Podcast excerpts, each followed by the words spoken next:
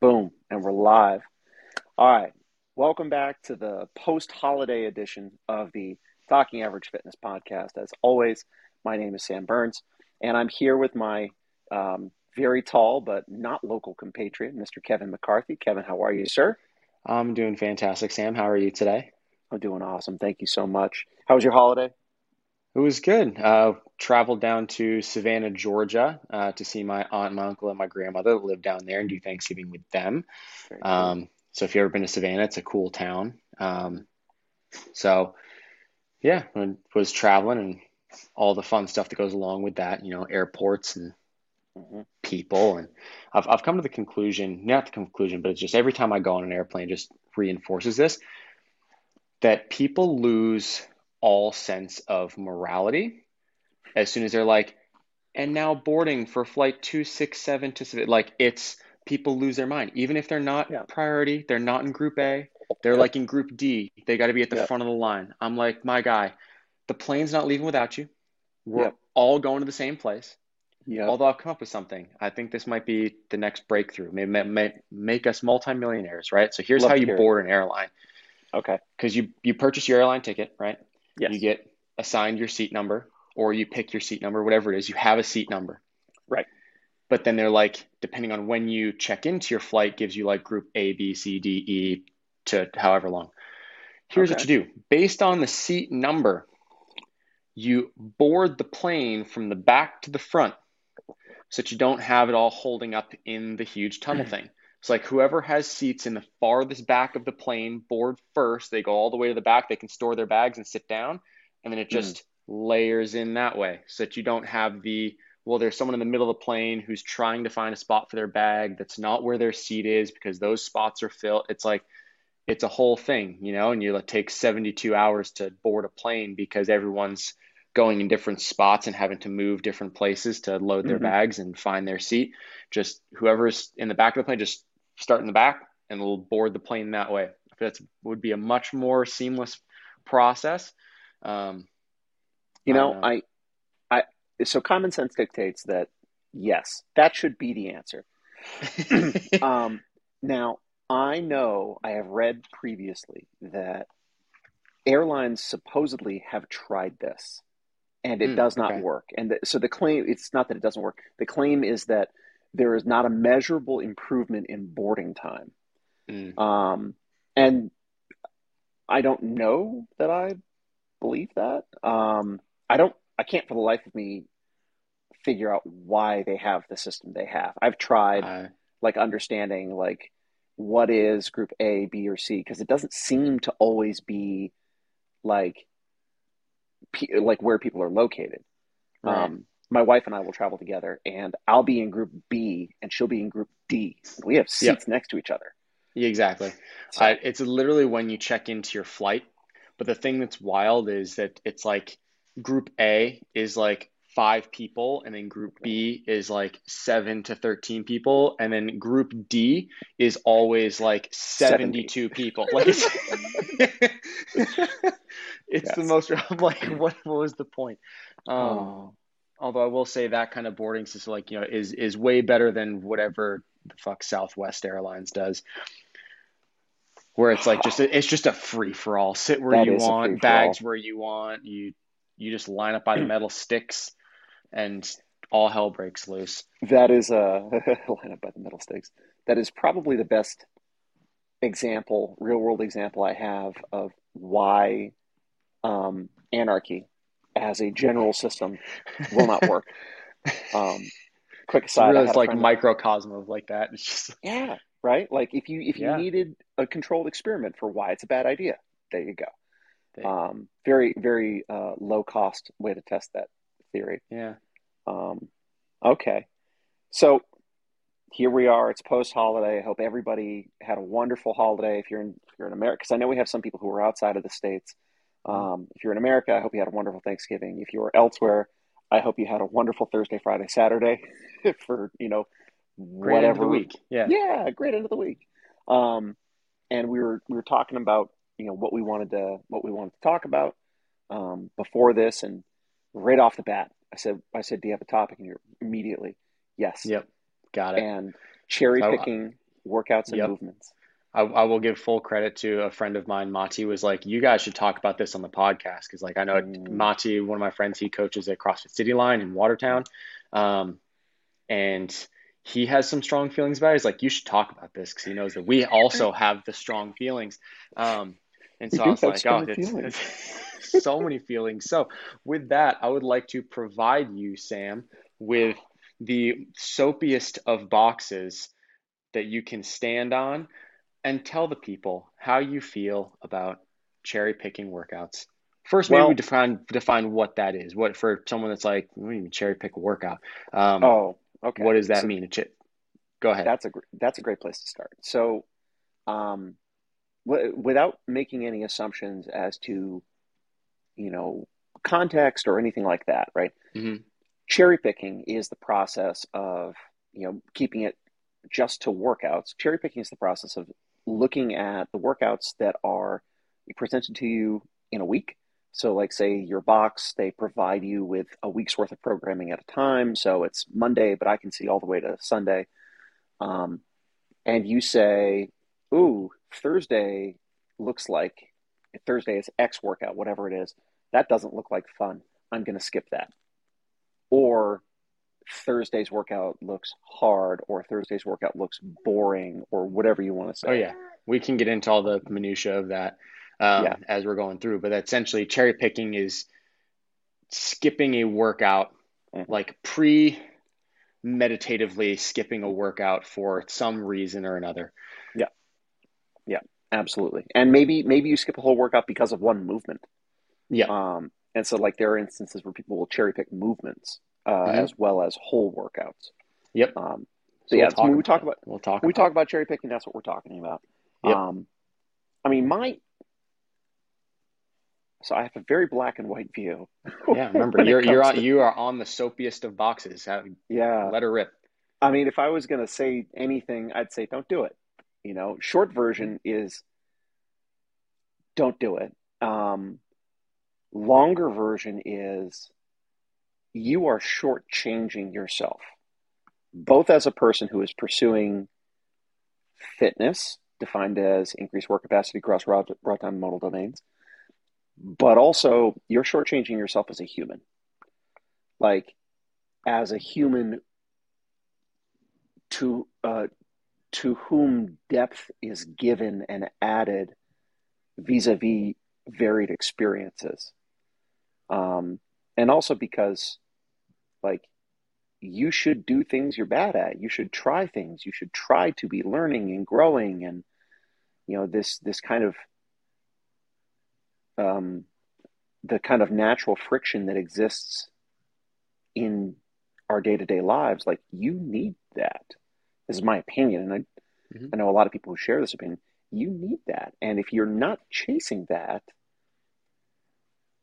at, at the at the base of it, my question is, what the hell are you doing? Like, and there's a lot of ways to answer that. People do different things for different reasons. Mm-hmm. Um, but as a coach, as a person who practices CrossFit and who believes in the tenets of CrossFit, believes in the methodology, if you tell me, oh, I'm not going to do that workout, and it's not like a, I'm not going to be around because like I'm out of mm-hmm. town or I have other plans. If if based solely upon the content of a workout, you're like, nah, I'm all set. Um, how do I want to phrase this? Bluntly, aggressively. aggressively. I mean, what what I'll say is like, as an independent human, you're allowed to have the reasons why you do things. Like your reasons are your reasons. But as your coach and as the the the practitioner and the service provider, um, I will tolerate your reasons. I probably won't respect them, mm. um, and I certainly won't share them. Yep. You know, and I'll tolerate them because one, you pay to be there. Like you pay to go to CrossFit, you pay to do that thing. You get to decide, right? But as the service provider, as the subject matter expert, as the professional who's trying to take you from wherever you are to wherever you're trying to get to, I'm gonna tell you that like doing different things and especially things you're bad at is the way to get there. And I can prove that anecdotally and I can prove that mathematically. And if you want to play the game of, nah, I'm just not interested, okay, cool. But I don't have to jump on that bandwagon and I certainly don't have to support that decision. I'll let you do it and I'll let you do it without without conflict and without um, opposition, but I don't have to hold up that decision as a valid decision. Mm-hmm. Yeah. Yep. I'm right there with you. Uh, you know, if, if, and I mean, if, you know, there are a lot of reasons why people may skip a workout. Mm-hmm. Um, it's a, a movement or set of movements that I don't like. Mm-hmm. It's in a, it's a time domain that I don't like. Mm-hmm. It's a, you know, whatever it might be, a workout structure, a loading, a, a, rep issue. scheme. Could yep, could yeah. be a volume issue. You know, what there's tons of different reasons people could skip a workout or, mm-hmm. you know, skip a movement. Um, and it's all for, for me, most of it, and this is barring because there are some people who are like, you know, let's say though the workout has oh, uh, just I'm just gonna say it because this is one that gets people a lot is like snatches or overhead squats. I tend to yeah. see that a ton. Would yeah, in some iteration of those, snatch or overhead squat. Um, mm-hmm. Workout has that, mm-hmm. And the athlete has some sort of injury mm-hmm. that prevents that movement. Sure. Like I still think that like you you don't need to skip that workout. Come in, we'll find something that you can do mm. that as best we can preserves the stimulus of that movement and of the mm. workout mm. that will still move the needle for you. There are some people that you know don't need to ever snatch to mm-hmm. still be very fit, happy, healthy, competent human beings. Again, mm-hmm. as long as it's like there's an injury, you have something structural going on, your arms can't go over your head, what, whatever it may be, a little more valid than like, I just don't like it. Sure. But I think there's also something, you know, and all generally when it comes to gymnastics, I was having a, a conversation with one of my members the other week. Mm-hmm. We had a muscle up workout.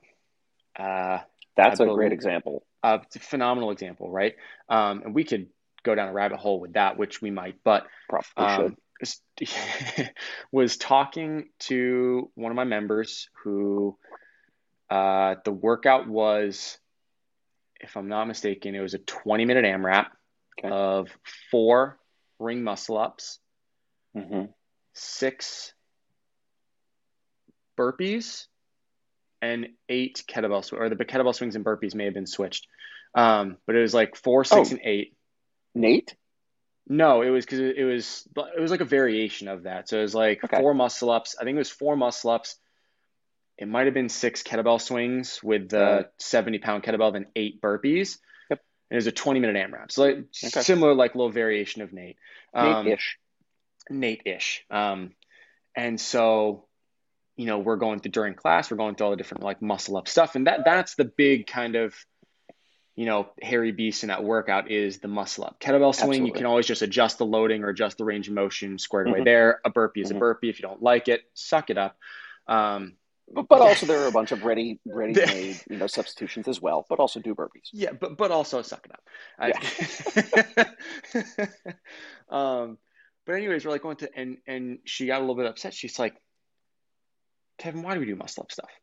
It's fucking mm. stupid. She's like, nobody can do muscle ups. Muscle ups are dumb. If no one's ever going to do a mm-hmm. muscle up, then why are we doing muscle ups? And I was like, you mm-hmm. know, that's a great question. Honestly, it's it is super like, great it's, question. It's a great question. If you're at a gym, regardless of, and we're going to put like, hey, you have you know gym with a competitor program or whatever mm-hmm. aside. If you're at your normal affiliate, yeah, you maybe, unless you're a super special affiliate, you maybe, or like you're just in an area that people are super athletic, have a handful of people that mm-hmm. can do that can do ring muscle ups.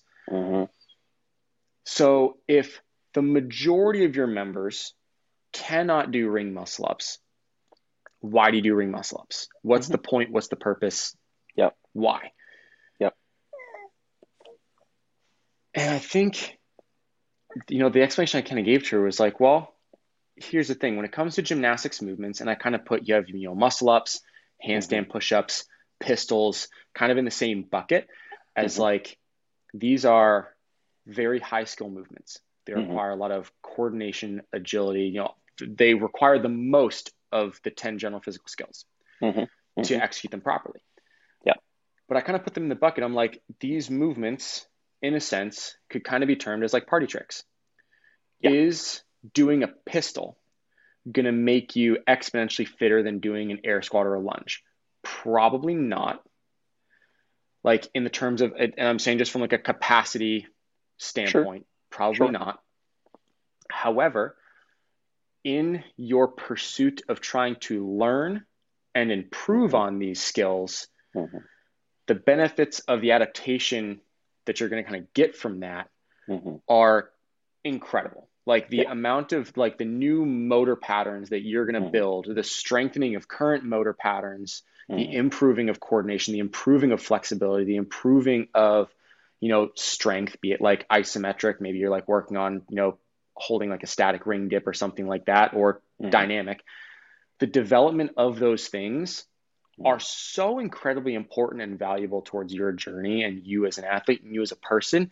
Even so, like, even if you're never going to do NATE, let's say, mm-hmm. as prescribed, meaning like with unassisted kipping ring muscle ups, even mm-hmm. if you're never ever going to do that, that's absolutely fine. And there are some people that they're like, let's be honest, they're afraid to get up on the rings because they're high up there. When you turn over, like they're mm-hmm. afraid they're going to do something to their shoulder, whatever it might be. There's some sort of kind of mental block there. Mm-hmm. Even if that's the case, and you and you never ever want to get on the rings too to myself, be like, nope, I have no desire to be up on those high rings. It's not for me. I don't like it. Yep. Cool. We'll come up with something, or we'll have as Sam was saying, there's a laundry list of modifications that we can substitute in for muscle up to get a similar stimulus in the workout, going yes. like pull to press, yep. um, or a combination of those. Um, that you can you can have all these modifications for the workout, but that mm-hmm. doesn't mean that we shouldn't ever work on them as like skill work and practice.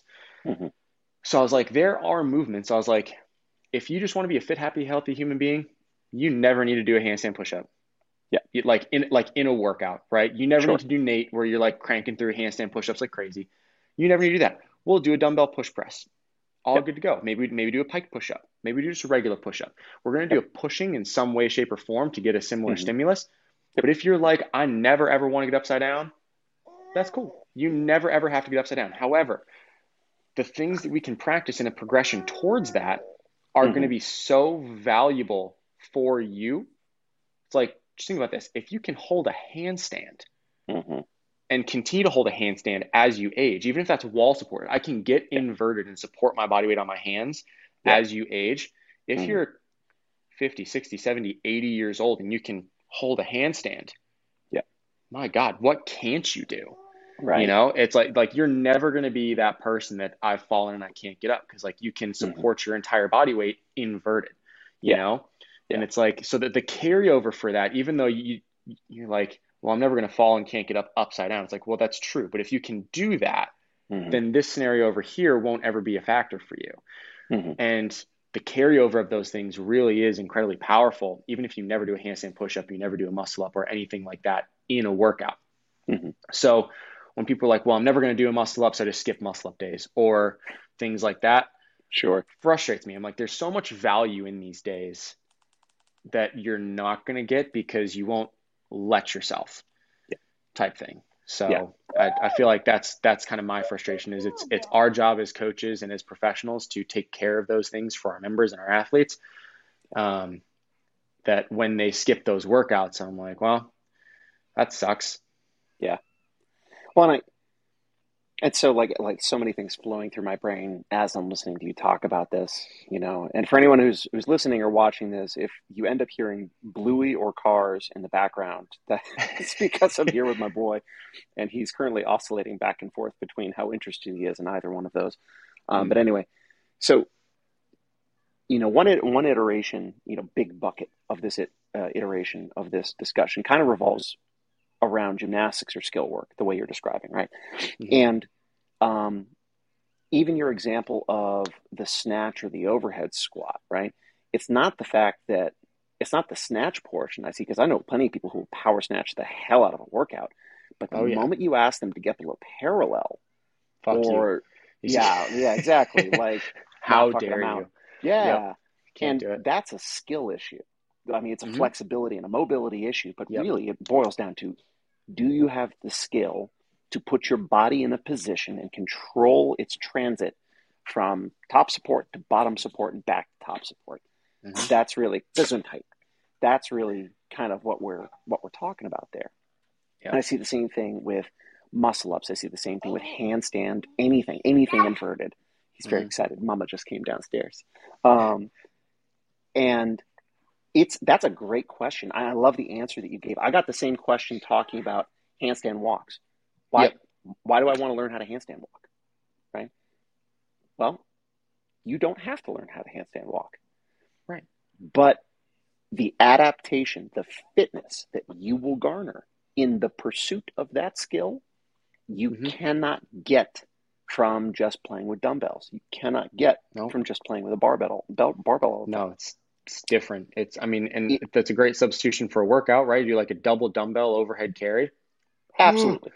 Yeah. Horrible. Brutal. Like seamless in the workout. However, the skill transfer of that, yeah. Yeah. it's it's not the same.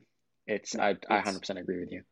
Well, and and, and you know, and, and we're talking about this from the perspective of you know, it's my job as the trainer to communicate the value here to the athletes. That's true. It is a 100 mm-hmm. percent our job as the trainers. And I'm going to put the onus on every other trainer that I know and say the same thing. Yes, it's your job as well. And mm-hmm. and I'll and I'll acknowledge the fact that like I have very high standards for this mm-hmm. particular subject and for coaching in general. I hold myself to a very high standard. And fair or not, I hold other trainers to the same standard. Um, mm-hmm. And I acknowledge that there's a discrepancy there. So I'll own that. But at the same time, all trainers should have the capacity to explain to a room full of people why we do what we do and why it's important to chase skill work, right? And you mentioned the 10 general physical skills. So, real quick, um, kind of like level one review, but good knowledge for level threes to to revisit yep. every once in a while. I don't know that I mm-hmm. ooh, I don't know that I can rattle it off, but I'm pretty sure that I can get the great majority of stuff. So oh, cardiovascular oh, respiratory endurance, right? Yep.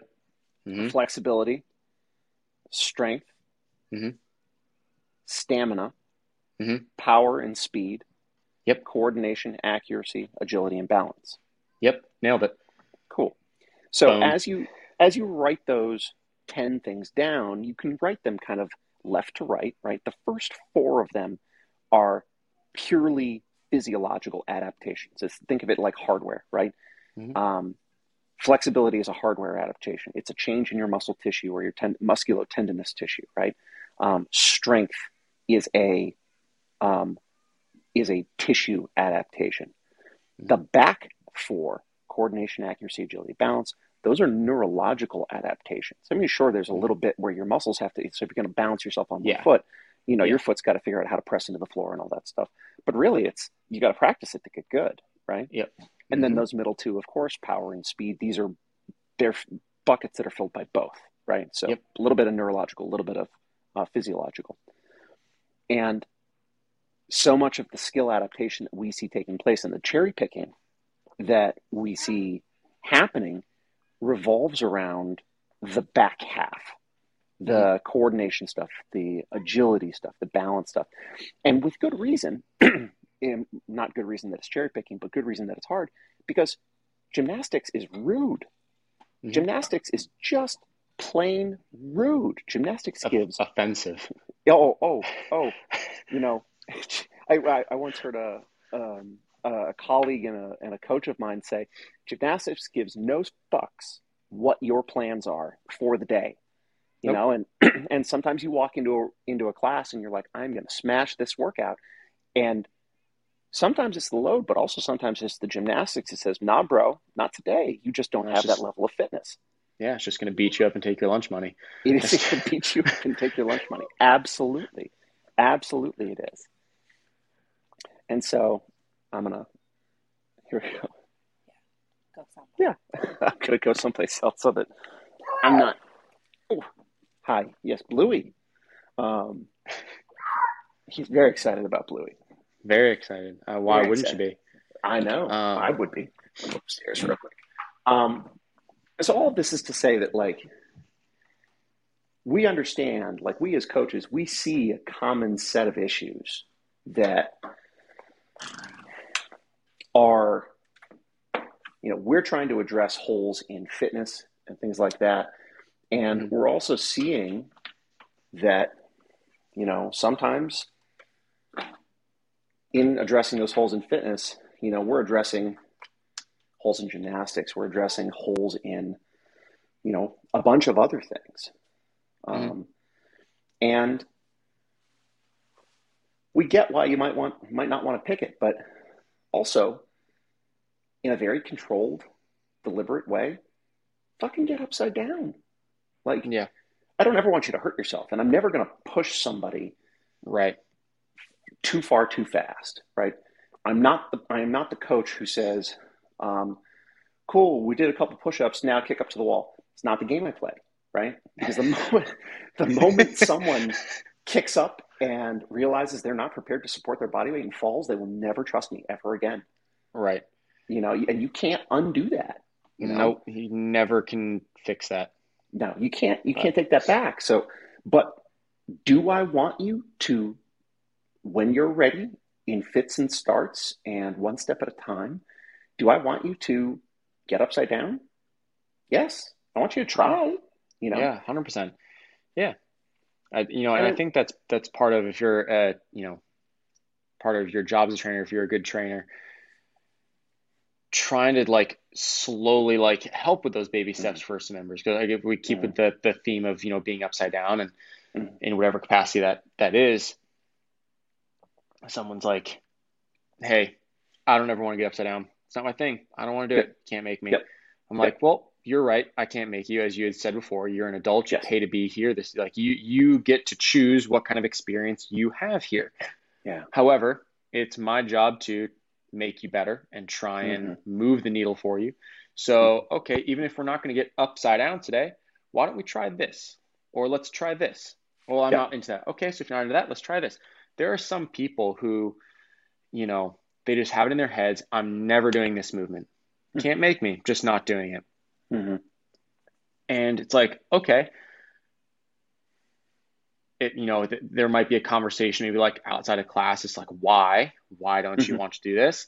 Mhm. Um, but at the end of the day, if if I can get that person to take little baby steps, okay, Mhm. we're not getting upside down. Let's hold a high plank today, and your goal today is just to press through the floor, nice active shoulders, and, and Sure. squeeze your belly. Try and create as, as perfect a high plank position as you can, and Yes. and that's your your deal for today. That's what we're going to work on. Okay, great. Well, now all you're going to do is you're going to keep that same high plank position. You're just going to scoot your feet a little bit closer to your hands so your butt comes up. Yep. So you're still not like fully inverted, but you're more into like a pike position, right? Mhm. So, okay. Well, if we can do that, what if we put your knees on top of a box? So now Yep. you can get your torso, you're pretty much inverted, but you're still supported by your legs. Now, Mhm. what if your feet are on top of the box? Just one foot on top of the box. Mhm. Okay, well, if we're there, what if we start to wall walk our way up the wall? You only come up as far as you can if you're support on the wall. So, like, even if that turns into like a decline push up looking type thing, Mhm. cool. We're closer there. Now, like, you know, you can work them there. And then once they kind of learn, it's usually from a whole a wall walk. It's like the kicking up to a wall, the flinging themselves up tends to be the kind of like Yeah. mental block. Yeah. It's okay, even if we're never there, if you can wall walk your way up and kind of hold yourself in like a nose and toes handstand hold, Mhm. like we, we've gone from I'll never get upside down to at least I'm doing some iteration of it. Even if we're never kicking upside down or we're never kicking up into free space and walking on our hands, Yep. absolutely good to go. That's Yeah. cool. And, Yeah. But the, the the adaptations that come from kind of like progressing it along, and that comes from just every once, you know, every time we're doing something upside down, let's let's try this a little bit more. Let's try this Mhm. a little bit more. Mhm. Um, and sometimes it's not perceptible to them. You like they're they're getting into a position in like a pike position in the box, and I'm like, oh, walk your hands a little bit closer. they're like, oh, I thought it was pretty vertical. I'm like, oh, you were almost there, just like one little half step closer. Yeah. And it's like, like they can't see where they are. They can't see that now their torso's inverted. Mhm. It because it doesn't feel that way when if you've ever been in a piked position, it doesn't feel like you're inverted, but then like Yeah. when you look at it, you're actually like torso's inclined back towards the box. Mhm. Um, and it tells you that like pike position on a box tells you exactly how tight your hamstrings are. um, and so, uh, anyways, you like you get them and you're like, oh well, that position you were just in, like your torso was vertical, like you were perfectly Yeah. inverted. And like, oh really?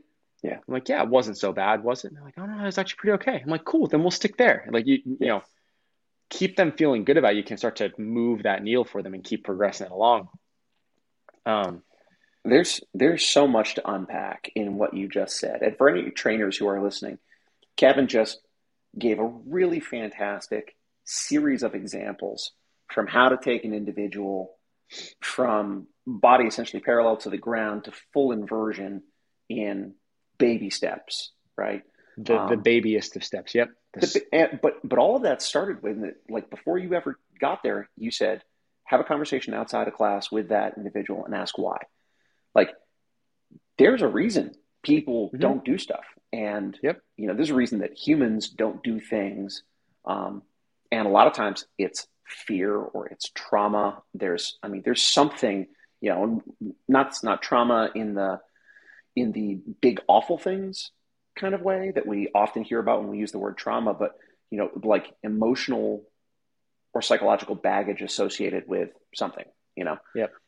And I was upside down once and I fell and now I never want to be upside down again type thing, you know? right, or like I So- almost fell, and that can be scary enough, you know. Yeah, you, the moment where you're like your life flashed before your eyes when you're like Yes. walking down the stairs and you miss a step and you Yeah. Yes, exactly that. So, like all of first of all, that's real. That's a hundred Yeah. percent real. Like- yeah, hundred percent And and whether or not that person was ever actually in danger, they, you know, how you perceive the world is your reality. Nobody can disassociate how their own perceptions from how they perceive the world. Which, yay, Immanuel Kant. Um, like that is real, and it's real because it's real to that person. And so, first of all, taking the time outside of a class when you can to have that discussion with that athlete and to strengthen that bridge of trust is so incredibly important. And, and trainers, please do that with as many of your athletes as you can. They will recognize immediately that you are in a different class in terms of the service you're providing, and it's incredibly valuable. Second, understanding having a deep toolbox of substitutions um, or scaling options or modifications to take an athlete from one position into another position over time. Like that is the journey of an Mhm. athlete from the moment they walk in to, you know, hopefully a different or better position, more physically capable position uh, after some period of time. Um, and then, you know, this highlights for me the transformative power of something like gymnastics, where like I, I, I- very often say, you know, I can walk into any CrossFit gym in America and I can see, I can find a handful of men and women over the age of 30 who are fully capable of kicking up on their hands and just walking or handstand push ups, right?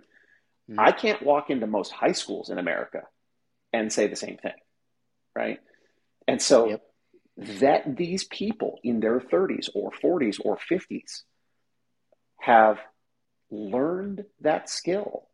They were not gymnasts when they were adolescents. They Mhm. got fit in their 30s and figured it out. Like that's huge. That's like that's not something to be um, hastily cast aside. That Mhm.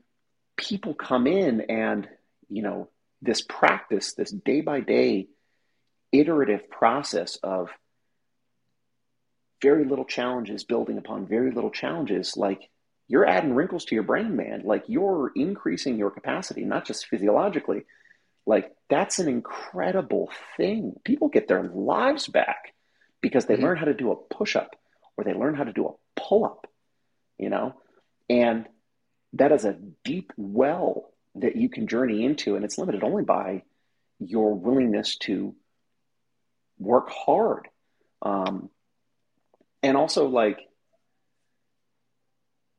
practice like nobody you know there's uh, I love the outline that you laid out, but also like in my brain, like there, that's a severely condensed timeline. Like it might mm-hmm. take a person two years to yep. Go from I will not put, I will not go any more inverted than a plank to no, holy shit, I'm doing a wall walk. Yeah, that hundred percent. Like I, you know, walked through it very quickly as if yes, it was like a progression in class. But you know that that that, um, like that that that person that's a that is has that fear of being upside down mm-hmm. is is not going from a high plank to inverted on the wall in one class. It's not happening. That yeah. that could be could be weeks, months, years, depending on like their willingness to adapt to it and give mm-hmm. it a try. But there are mm-hmm. sometimes you're like, hey, let's try putting your foot up a little bit higher, and they're like, nope, ain't having it today. You're like, all right, cool, then we'll just stay there. Like you know, Absolutely. like you don't need to you don't need to push that anymore because the more yeah. you push that aggressively, you kind of have to read the room. But it's like the more you kind of push that aggressively, the more they're going to kind of shut off to it. Yeah. Um, it's like letting them know that like, hey, it's it's okay and 100% fine to to be where we are and just mm-hmm. keep practicing that, you know, whatever level that is, keep mm-hmm. practicing that. Um, but then like when it is time and when they are ready, like let's just move it that little bit. Mm-hmm. Um, and and little bit could could mean very different things for very different athletes depending on where they are in the Absolutely. whole thing. That, there's a whole spectrum and so much nuance to this, but I think it comes back to like everyone has their why they don't mm-hmm. do something or don't like to do something. Mm-hmm. And if we as trainers can can guide them in the way that practicing this thing, working on this thing, getting better at it will benefit you. Not it might mm-hmm. benefit you, it will benefit you. Absolutely will. 100% will. 100% of the time, every time, it will benefit you. Um, then then we can hopefully start to guide them kind of towards that and you know th- that if we were able to do that 100% properly the entire time mm-hmm. then you wouldn't see cherry picking because in an ideal like all your members are educated about it you've you've mm-hmm. worked with each of them starting to move the needle but um, i don't know if we'll ever see a world without cherry picking because even if you know people don't cherry pick workouts they're mm-hmm. gonna nope i'm not doing this movement ever yeah like, okay at, at the end of the day like it, i mean there are some members that across my time of coaching not just mm-hmm. currently but past present future. I'm never doing this. Yeah. And you can you know like you have the conversation with they're still I don't nope I'm never doing this. Okay. I, you know it's and and it it really does come back to it's it's you know you're paying for your experience and you pay your membership here. So if if you really truly 100% never ever want to do whatever this thing is.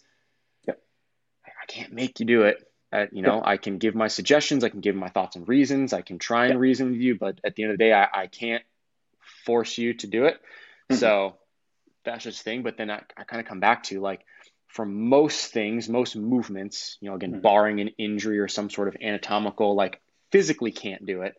Yeah. It's generally a movement they they don't like. Mm-hmm. Generally, they don't like it because they're not good at it. The reason they're not good at it is because they don't do it, but they don't do it because they don't like it. They don't like it because they're not good at it. They're not good at it because they don't do it. So it's just a yeah. self fulfilling prophecy. Yeah, vicious cycle. Yeah, super vicious cycle. Um, mm. Because that's just the thing. If you if you don't like a movement, it's probably because you're not great at it.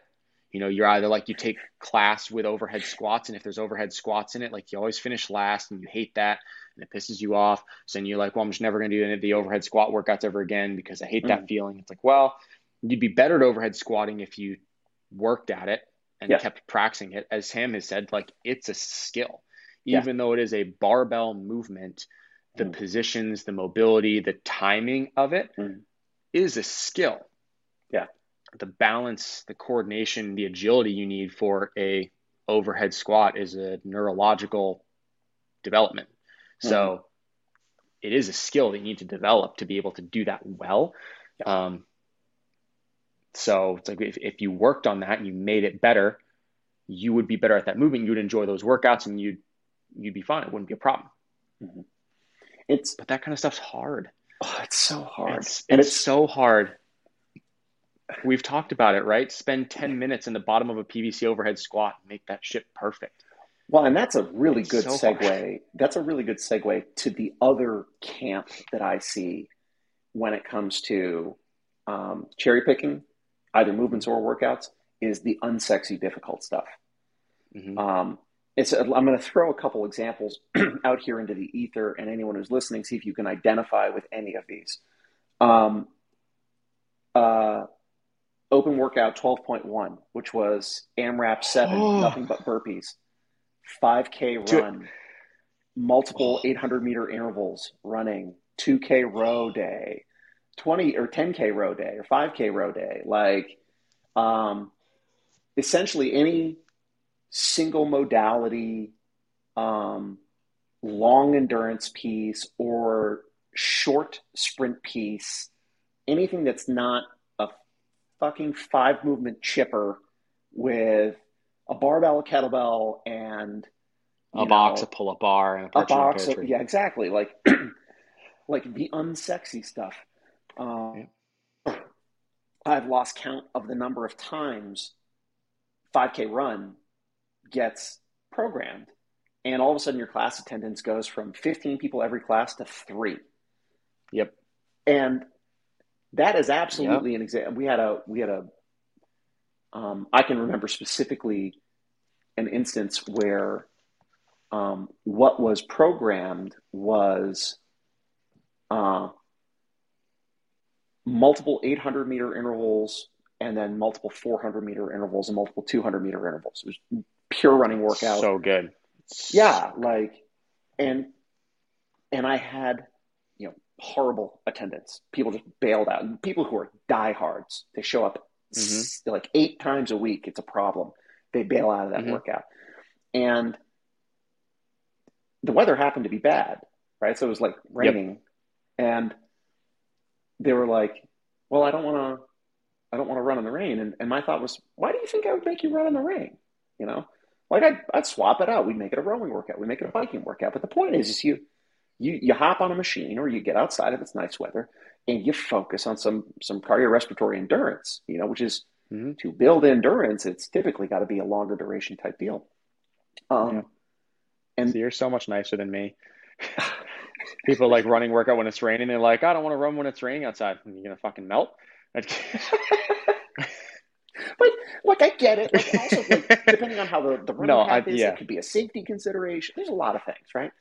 And no, I, also, I like, generally, st- yeah, Go ahead. I generally start with that and then Yeah. see who's like hardens up a little bit, and then people are like, "No, I still want to row." I'm like, "Okay, you can row. You're fine." Let's. Yeah. But generally, there are some people who like they come in like, "Oh, like it's like." If it's like a torrential downpour, like it's coming down, like no, I'm Yeah. not gonna make you run. Someone's gonna slip. Someone's gonna break their ankle. Someone's gonna like slip and slide into the woods and never be seen again. Mhm. Um, but it's you know if it's like a little sprinkle, like a little drizzle outside, Mhm. Mhm. like, oh, I don't want to run. It's raining outside. I'm like, you gonna melt? Like, what? Yeah. What are you concerned about? And they're like, oh, well, no. I'm like, was it cold? No, it's like 70 degrees. So I'm like, oh, what's the problem?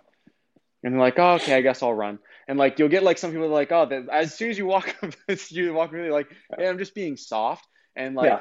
that sounds mean to say, but like sometimes it is the case. Like it, you know, people just bad weather, like just being a little soft. Uh, and Yeah. you know, it's And- I have those moments. I'm I'm not saying that like I'm just just you know, it's big tough guy like oh, I Yeah. run in the rain and whatever. It's Yeah. like, but um, like we all have we all have those moments where you're just like I I'd really just like to be comfortable over here. Mhm. Um, and it's like, well, we can harden up and do something hard and it's fine.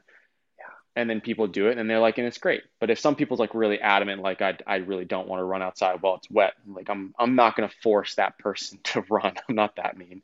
No, no, but I think what you just said is like you really hit the nail on the head is, you know, I want to be comfortable, right? Mm. And like so often, like with a 2K row, for example, like if you're doing it Impossible to right- be comfortable. if you're doing it right, you cannot be comfortable.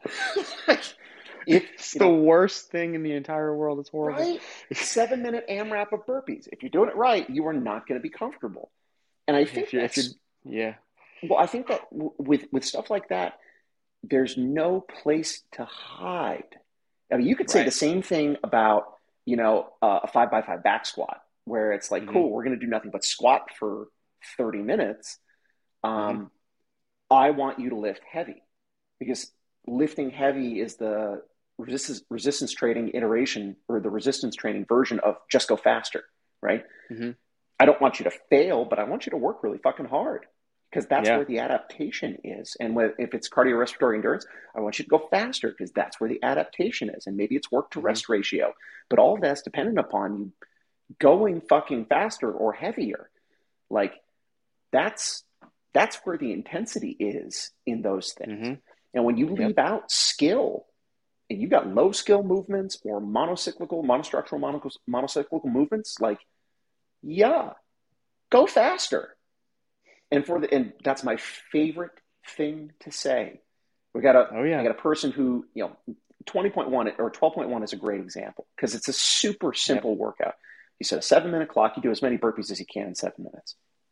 Well, if a person comes to you and says, I don't like that workout, great follow up answer is why, right? Probably they're going to say something like, it's boring, right? Mhm. At which point my response is, what does a fun workout look like? You know? Mhm. And that, and right there, trainers, this is for you, right there. If you challenge them on what is a fun workout and then you deliver a boring class, you've just confirmed their fears.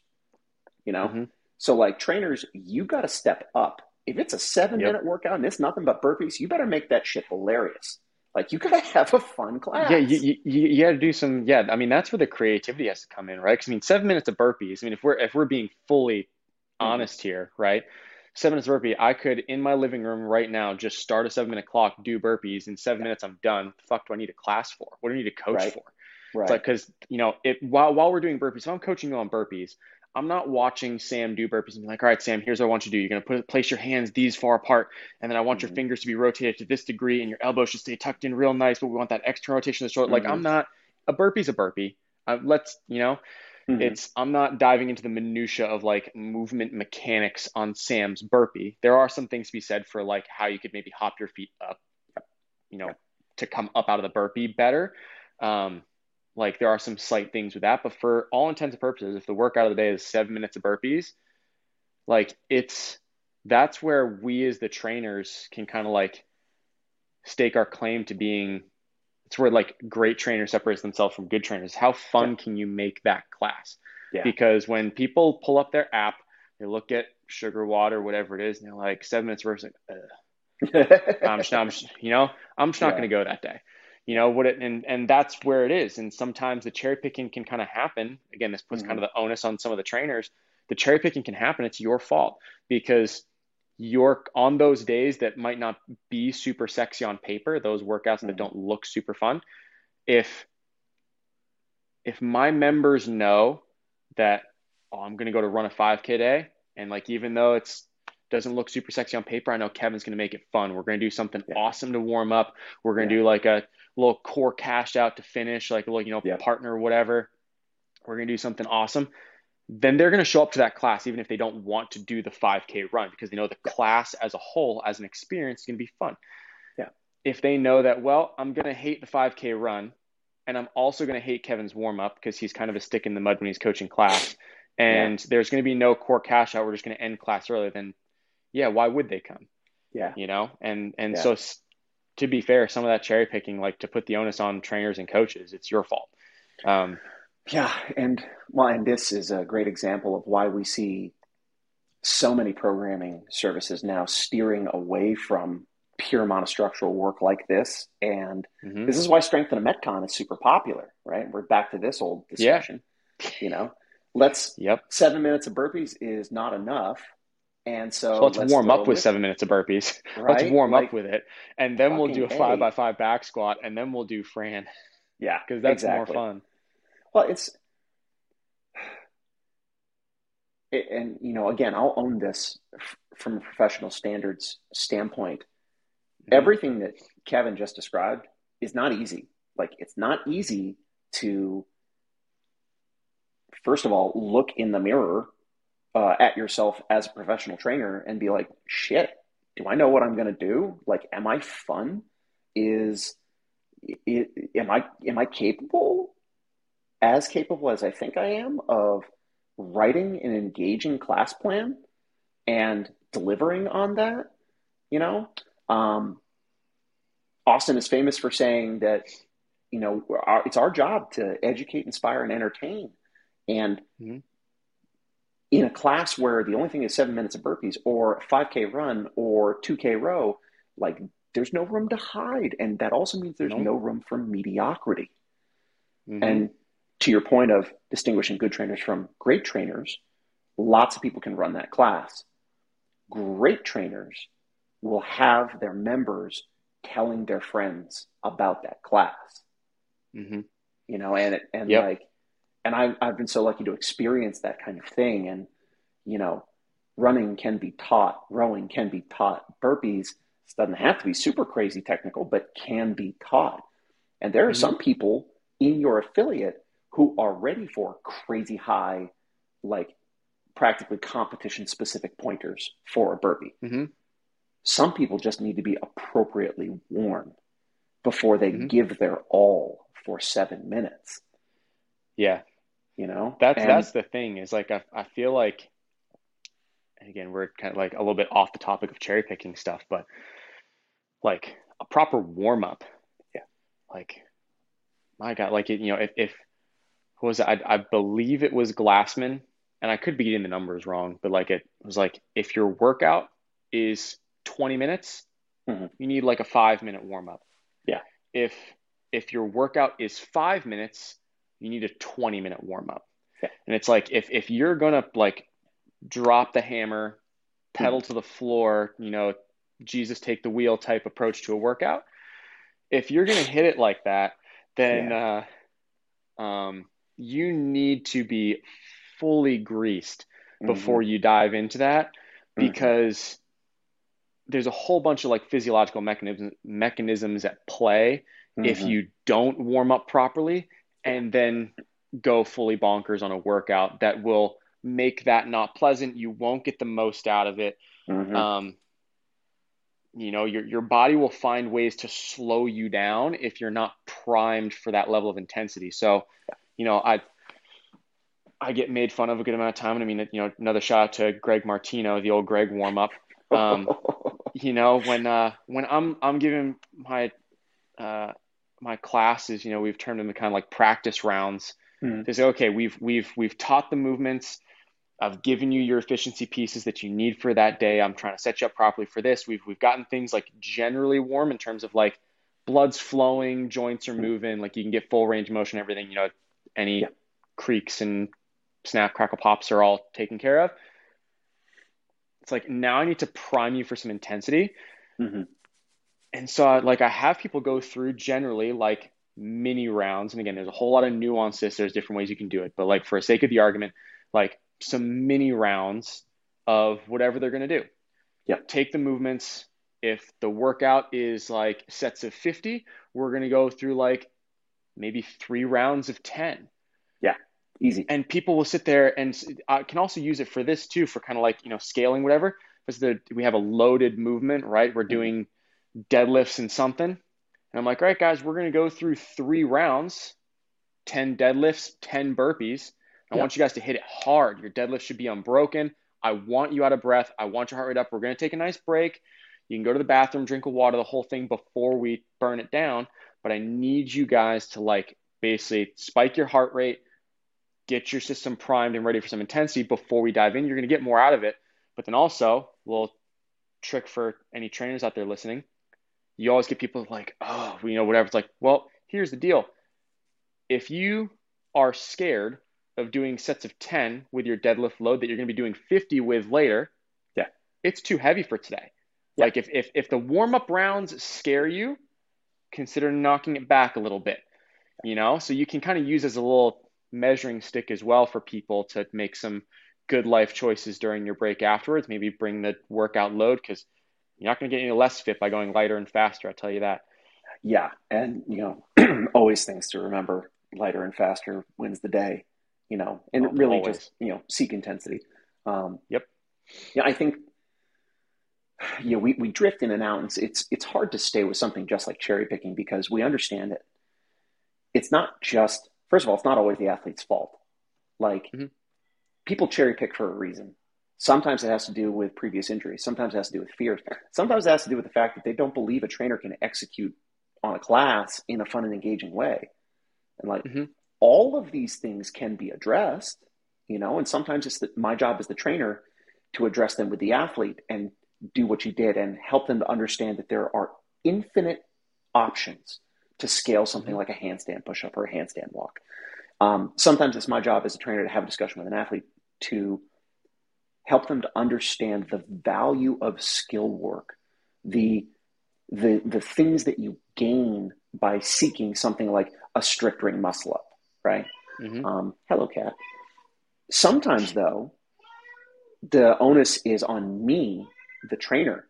I'm the person who needs to take a look in the mirror and say, Jesus, am I actually bringing what I need to to this party? Like, these people are paying. Hand of God, I think most people don't pay enough at CrossFit affiliates for. Cat. Uh, they don't pay enough at CrossFit affiliates for the value that they are getting. And if you disagree with me with that, Mhm. I have a great tester question I'll get to before we before we end this. But if we are truly delivering value, like it's my job as a trainer to do everything I can to grow in my capability of delivering a good class, right? And some of that Mhm. might not be like knowledge base, it might be like hard, scary, look in the mirror, emotional development stuff. And Mhm. you know, if you if you're looking for that next level, like there are people who are capable of providing that. You know, Denise Thomas and the CDP, I can speak from Mhm. experience. Working with Denise is not just about teaching, seeing, and correcting. It's, you know, deep reasoning for why you make decisions you make as a trainer. And, Mhm. you know, I'll never forget the the professional coach article, I think it was Joe Maisley, who like the the button on it was another, I think it was Denise, told Joe, your classes aren't fun. yeah. Like, I mean, like, that's a it- hard pill to swallow. yeah, just like, you're just like, hey, you're like, I, I think that the the quote in there was like, you're a great trainer, you're you're no fun, like your classes aren't fun, Yeah. and it's like, whoa. I mean, Shut Denise. Denise, yeah, but I mean, like I've I've had the the genuine pleasure of being humbled Mm. by what many seminar staff trainers, but by Denise. Um, she was doing a CDP with um, Christina, and Yeah, when she had like when Christine had first moved to uh, the Boston area, Yeah. we're at Cross Boston, we're doing the thing, and um, I had gotten to a point where, like, I thought I was a really good trainer Mhm. and I knew my members so well and had like such relationships with them Mhm. that like I didn't re- like just to be fully honest, like didn't have to put in like an absurd amount of effort to like know that Mhm. you know you need to fix this and you should use this weight and you're going to do this option over here. Like it was a little more like just robotics, not the word I'm looking for, kind of like autopilot. You're kind of flying on Right. autopilot type deal. Well, if we're So- being really honest, complacent is probably the word. Yeah, yep, hundred percent. So yeah, had like had gotten complacent with how I was doing things. Denise and Christina observed, Mhm. I believe it was two of my classes, one or 2 of my Mhm. classes Mhm. for Christina's CDP. And I'm going through and like the, the first class was a shit show and a half because like I'll put the onus on me, but it's like it was just one of those days where if you're a coach, you've had these days where Yeah. didn't matter what you said, Yeah. nobody in your class is having it. They're, Yeah. They don't want to listen. They don't want to hear you speak. They don't want to do. They're like, it was like hurting cats the entire time. Nothing productive got done. I was like, oh my god, God. I'm like, I've got, I've got D over here watching me try Mhm. try and wrangle 20 cats, and I'm just. So, but the second class, I felt like I was like, oh, I thought I did a pretty good job. Yeah. And uh, again, just in in my complacency and in my biased view of myself. And so Janice's like, I have some feedback for you if you want. I'm like, yeah, dude, I always love some feedback. And I thought it would be something, you know, little like, oh, you could call some more reps or, Mhm. you know, make sure you're positioning yourself properly to see this. Like just, you know, just like a little this. tweak here. And... so a little tweak here and there. Oh, so she sits me down in the office and she was like, Mhm. she's like, what, what the fuck was that? Like, what do you mean? And she was like, she's like, that wasn't a good class. She was like, you you're calling reps and not correcting nearly enough. She's like, you know, you're you're basically just joking around with people. She was like that, and this was direct quote from Denise. She was like, that was some Barry's boot camp bullshit. And if you ever want to be on seminar staff, that's nowhere even close to good enough. Yeah. And she just left it there. And then she was like, if you have any questions, let me know. Like, love to chat. And then Yeah. off she went. And I, I sat there in the office for a solid hour. Yeah. Just like, just like, I just had one of the best in the world Mhm. tell me that I was a Barry's boot camp instructor.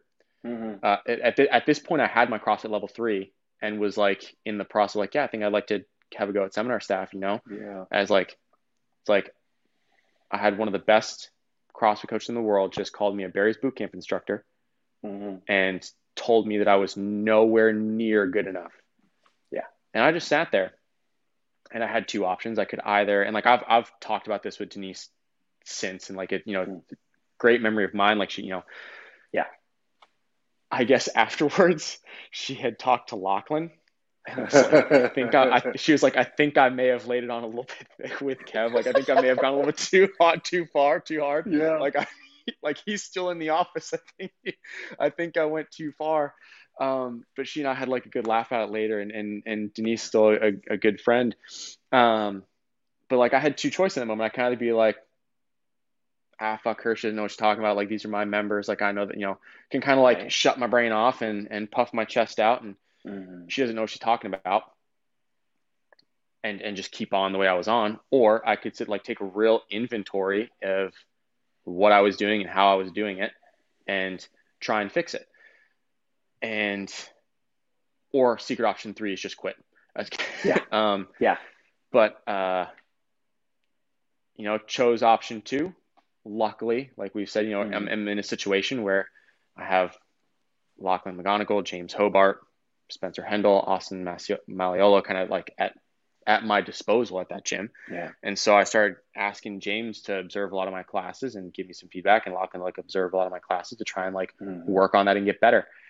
Um, but it's yeah, it's super easy to be complacent in in the way that you're doing things and I, I think one of the reasons for that is because whenever you're coaching class, like you do have a captive audience. Anyone that does show up to your class, Yeah.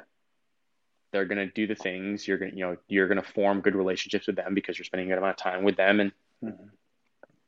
it can kind of lead you to to have this false sense of like I'm doing a lot better or I am a lot better than I think I am, Yeah. because no one, none of your members have the balls to tell you otherwise. Like you're very rarely are you going to have a member be like, "Sam, your classes are shit. I don't like them." Yeah. Like it, it's not gonna. They might talk amongst themselves, but like if the 7 a.m. class is the time they can come to, and I'm always coaching 7 a.m. class, even if they don't like me, they're probably not going to quit their membership just because of that. They're just going to come and deal with my classes. Yeah. But because they like seem like they're having fun and we're having a good time in class, like makes me like, oh, I'm this awesome trainer guy. Yeah. So it's you know, it's it's tough. That is tough. It's, and it's I, tough. It's tough. Go ahead. Uh, well, so like first off, like that's an incredibly, you know, like that's a that's a very like close to the best thing to share, right? And mm-hmm. like, you know, thanks for sharing that. And that's that's personally something I think more people need to experience, you know, because they Mhm. and, and I I think that that's a a great word to use. I'm gonna kill this cat. One second. Yeah, Yeah. no, you're trapped in here now with me. Um, I, cl- complacency. That's a great word to use because I think it, you know, maybe at the heart of, um, at the heart of both the athlete journey and the coach journey might be some iteration of complacency. You know, Mhm. on the athlete side, it looks like um, I get complacent with how hard I'm willing to go in workouts. I get Mhm. complacent with how much I'm willing to work on things I'm not good at. I get complacent with chasing the letters RX after my score on the whiteboard, you know, because You get complacent with the weight that you're using. You know, I've, I've gotten strong enough. I can lift this weight in workouts. Why do I need to lift more? You right, know? I- right, and and everybody gets to decide. And like that's and I love I love the the way you described your reactions. Like I can shut down, I can quit, or I can evaluate and um, hi cat, or I can evaluate and kind of see what opportunities there are to grow. That's the same for everybody, right? Like the athlete can choose to shut down, right? I'm I'm as good as I'm going to get. I don't want to get any better. You know, I'm going to stick right here. They can quit, and sometimes that does happen. They choose, and quitting can look like a bunch of different things. It can look like going to a different gym. It can look like stopping. Uh, they're going to stop taking classes, and now they're going to do, you know, competitive programming in the corner of the room, which is a whole other topic. Um, yeah, yeah. I, and I with trainers like I've been there too, and we don't have to we don't have to go tit for tat on stories, but I, I will say I'll make this a blanket statement, and this this might be a good place to end for today. Um, the every single time I have grown, it has been because I am experiencing something uh, uncomfortable, right? Like you, mm-hmm. I, I fervently believe that you don't get to grow and become better, stronger, more capable, insert adjective here, without stepping outside of your comfort zone and doing things that you are not good at, you know? And there's bound to be some kind of um, emotional component to that. It's hard to look in the mirror and be honest about what you see. And, you know, that's both sides of the whiteboard. And so, to trainers out there who you know, might have been on the receiving end of a hard piece of feedback at some point, and you chose to write that off or to quit, um, I'd encourage you to go back and reevaluate. You know, you're you're never going to become a lesser person for evalu- doing self evaluation. Cattail. Um, for the athlete who for the athlete who for whom things are challenging or they don't like certain things, I would encourage the same thing. Look in the mirror and be honest with yourself about why you don't like those things. You know, and of course, as we've said before, you pay to be there. You get to choose, right? Um, but that doesn't mean we aren't shortchanging ourselves in some regards, uh, in terms of personal growth, physical growth, things like that. When we choose not to do that hard introspection. Um, and and you, you know, from me, that's probably is that's probably the deepest version of this discussion we could probably get to. Um, yeah. Final thoughts, burning desires, Mr. McCarthy. Um, don't cherry pick. don't cherry pick. Yeah. Just yeah. TLDR, you know, just come pick. back to it. Yeah. Just don't cherry pick. If there's movements you don't like, again, you know, barring any sort of injury or something with that. But even even if you are injured, come into the gym. Mm-hmm. There's always something we can do to modify something, you to still get a workout in. You know, as long as it's not like a schedule conflict, like hey, I just can't make class. Of course. Come into the gym, do the thing. If there's movements you hate, do them more. you know, if and that's that's really just it. If, if if there's movements you hate, do it more so that you can learn to even if even if it never becomes your favorite movement, it's probably not gonna. Um, but you can at least make your peace with them um, and make it so you you don't hate that movement. Well, or um, that movement doesn't control you. Right. So it's and uh, just gotta I don't know get comfortable being uncomfortable. Amen. And that that's what that's what that takes to to to get better at those things. Like if if you hate snatching and overhead squatting, it's probably because you're not comfortable in that movement. So you got to get comfortable in that movement, and the only way you can do that is by doing it more, by practicing, by you know walking through the flames. So. Yeah. It does not happen by accident. Yep. Nope. There's no way to the other side except through. You can't go around, can't go up and over, under. You have to go through. Um, and that's just it. Yeah. yeah. So it was good, good discussion. We touched on a lot of things. Yeah. One. It a lot went from something as went from something as went from something as, as so as simple as just cherry picking workouts to you know touch on all sorts of different aspects of it. Yeah. But it was good. I liked it. I like it. Ditto. Well, ladies and gentlemen, whoever's watching or listening, thanks for tuning in. Uh, we'll be back technically later this week with yep. another episode at some point. We'll figure out what the heck we're going to talk about. We should we should probably reach out. We should. It's about time to have another guest, maybe, um, and figure out if there's okay. someone else we can con into coming on. And at some point, we have to schedule another revisit, Mister with Mister Barber. Um, we do, but we do. We'll we'll figure all that out. We'll let everybody know. Um, Kevin, as always, thank you so much. Always, thank you. Yeah, and uh, everybody else, stay cool. We'll talk to you soon. Chat with you later.